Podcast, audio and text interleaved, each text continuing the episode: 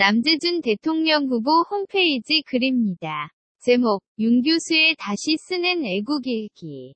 18. 작성자, 볼플레이님.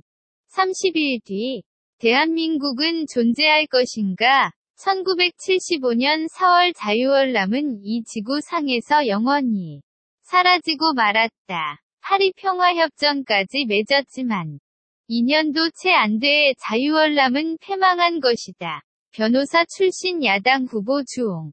딘주는 대통령 선거에서 차점으로 낙선하고 항상 평화와 반해세, 민족공주를 부르짖던 그는 마침내 월남 패망 이후 공산월맹의 스파이임이 밝혀졌다. 구한말 조정의 부패와 외세의 침탈은 극에 달한다. 우리나라의 생존과 번영은 고사하고 이모굴란부터 갑신정변, 동학혁명과 청일전쟁, 그야말로 피비린내가 산천에 가득하고 눈코 뜰 새도 없이 어느 날 일어나 보니 대한제국은 흔적도 없이 사라져 버렸고 일제의 강점이 이 땅에 시작된다. 바야흐로 쥐새끼 마냥 숨어있던 적용불순분자의 난장판이 시작되었다. 민주를 가장한 인민민주주의.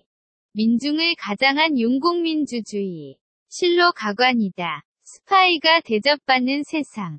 간첩이 영웅시되는 세상. 국기를 흔들면 훈장을 주는 세상.